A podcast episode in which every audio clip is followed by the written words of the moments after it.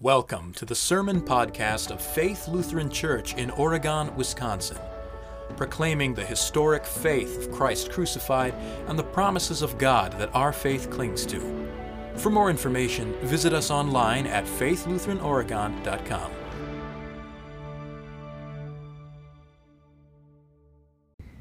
The owner of the vineyard in the parable Jesus tells exemplifies grace. He goes and he finds workers who are, who are being lazy, idle in the marketplace, uh, standing there all day, hiding from work. And he tells them to go work in the vineyard. And he promises to give them whatever is right. And at the end of the day, the landowner gives them the same good wage uh, to all of them, regardless of how long or how little they worked. This is what grace is. Uh, it, it, it is something completely undeserved. It's a gift. Uh, declared to someone not because of who they are or how hard they worked, uh, but because of the giver, the grace of the giver. Grace is never fair, but is always more than what is deserved. But those who work the longest begin to grumble against the landowner. They got the same amount. They got exactly what was promised them, but they, uh, they exemplify the opposite of the landowner's grace. They exemplify coveting. They covet these other workers and what they got. And, and it's incredibly foolish because they got the exact same thing. They got exactly what was promised to them. But, but coveting is foolish. Sin is foolish. Coveting says, God, your grace isn't sufficient. I want this. I want I want something more. I want I want just more. The final two of the Ten Commandments both deal with coveting. The Ninth Commandment deals with coveting our neighbor's house or inheritance. The Tenth Commandment deals with coveting uh, living things, other people, animals, uh, or, or people such as uh, our neighbor's spouse or workers, as in the case of this parable. These two commandments go together, and they can be understood to be, to be one commandment, which is why some denominations order uh, these a little bit differently. But having them as two shows how seriously this sin of coveting actually is. It's a rejection of God's grace. Coveting, after all, was the first sin. The devil tempted Adam and Eve. Here, take this and eat. You can be like God. Take this thing that you don't have, and you can have more. And they desired the one thing, the one thing God had not promised them. They had everything else that was good for them. Literally, the entire earth belonged to them. They had dominion over all of it. But they desired more. They desired to be God. So the tenth commandment then draws us back to the first commandment. You shall have no other gods, including yourself or your own pleasures. The Ten Commandments are brilliantly ordered.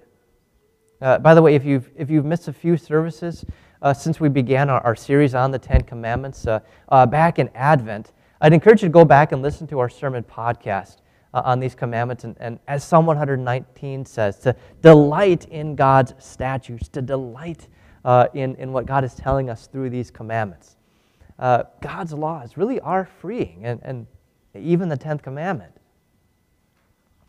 And this parable really is about coveting. It, it follows after uh, the account of the rich young ruler who comes to Jesus and he asks, uh, Jesus, what must I do to inherit eternal life?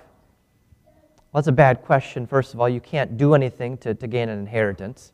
Uh, but after the man thinks he's, he's kept all the commandments, Jesus, what does he do? He directs the man through the ninth and tenth commandments back to the first commandment. He says, go sell everything you have and give to the poor.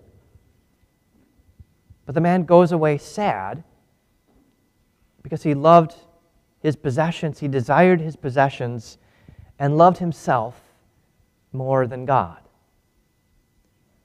Jesus responds how hard it is for those who have riches to enter the kingdom of heaven. It's easier for a camel to go through the eye of a needle.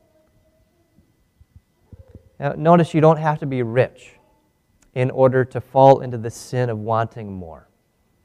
You just have to have riches. And every single one of us, no matter how rich or poor we have, have riches. Uh, because riches include not only money and temporal possessions, but, but every treasure that we value in our lives that vies for the trust of our hearts. This could include even, uh, even our own children, uh, and coveting things for them, coveting what, what somebody else has and trying to keep up with the Joneses. It, it could include even our own lives. If we desire life more than God, we'll lose both. But Jesus says, everyone who has left homes, or left brothers or sisters or father or mother or children or fields because of my name will receive a hundred times as much and, and will inherit eternal life. Once we realize that we have everything by God's grace, God's grace is sufficient, and we have no need to worry about anything else. God, God's grace gives heaven. And on the other hand, uh, there's hell. C S Lewis, uh, who you know uh, wrote Chronicles of Narnia, also wrote a novel called uh, The Great Divorce. And in The Great Divorce, he allegorizes hell. And he pictures hell as, as Greytown. Uh, and for the people in Greytown, they, they just sort of slid there. They don't really understand how they got there. They thought they, they were, were good people. Uh, but Greytown is this place of endless sprawl.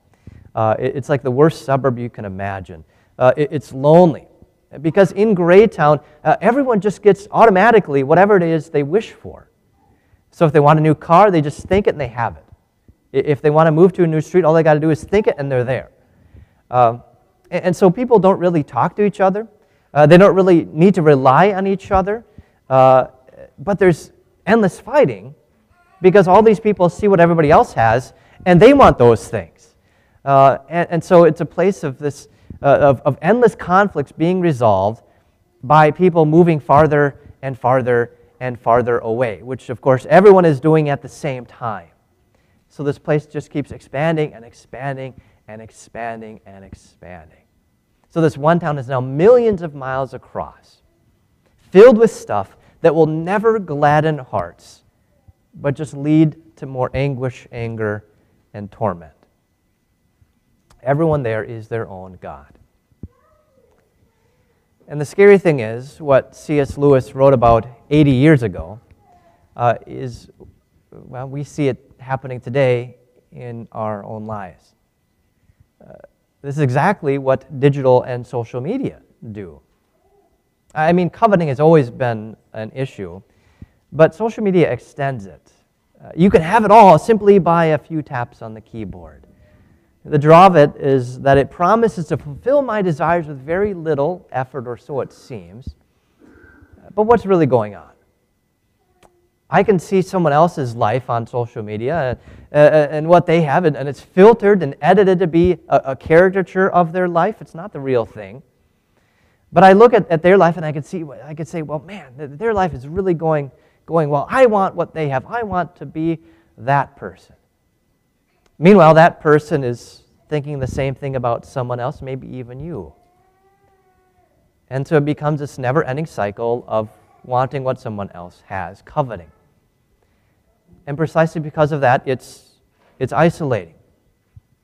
People move farther and farther away from each other. It's, it's lonely, it's addicting, and potentially it's even spiritually harmful. Now, sure, there are benefits to it, don't get me wrong, uh, but we need to at least recognize that it is virtual Greytown. Uh, at worst, social media tells me that how God may be, how God made me, uh, is not enough.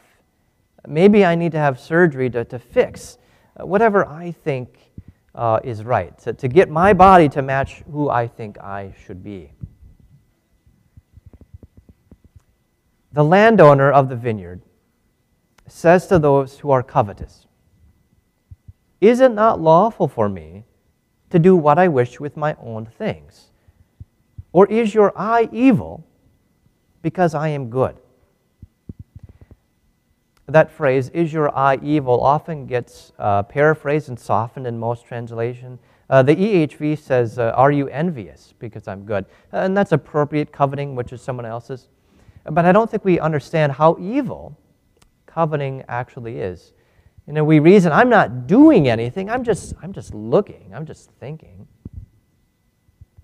But Jesus, however, calls it like it is. Is your eye evil?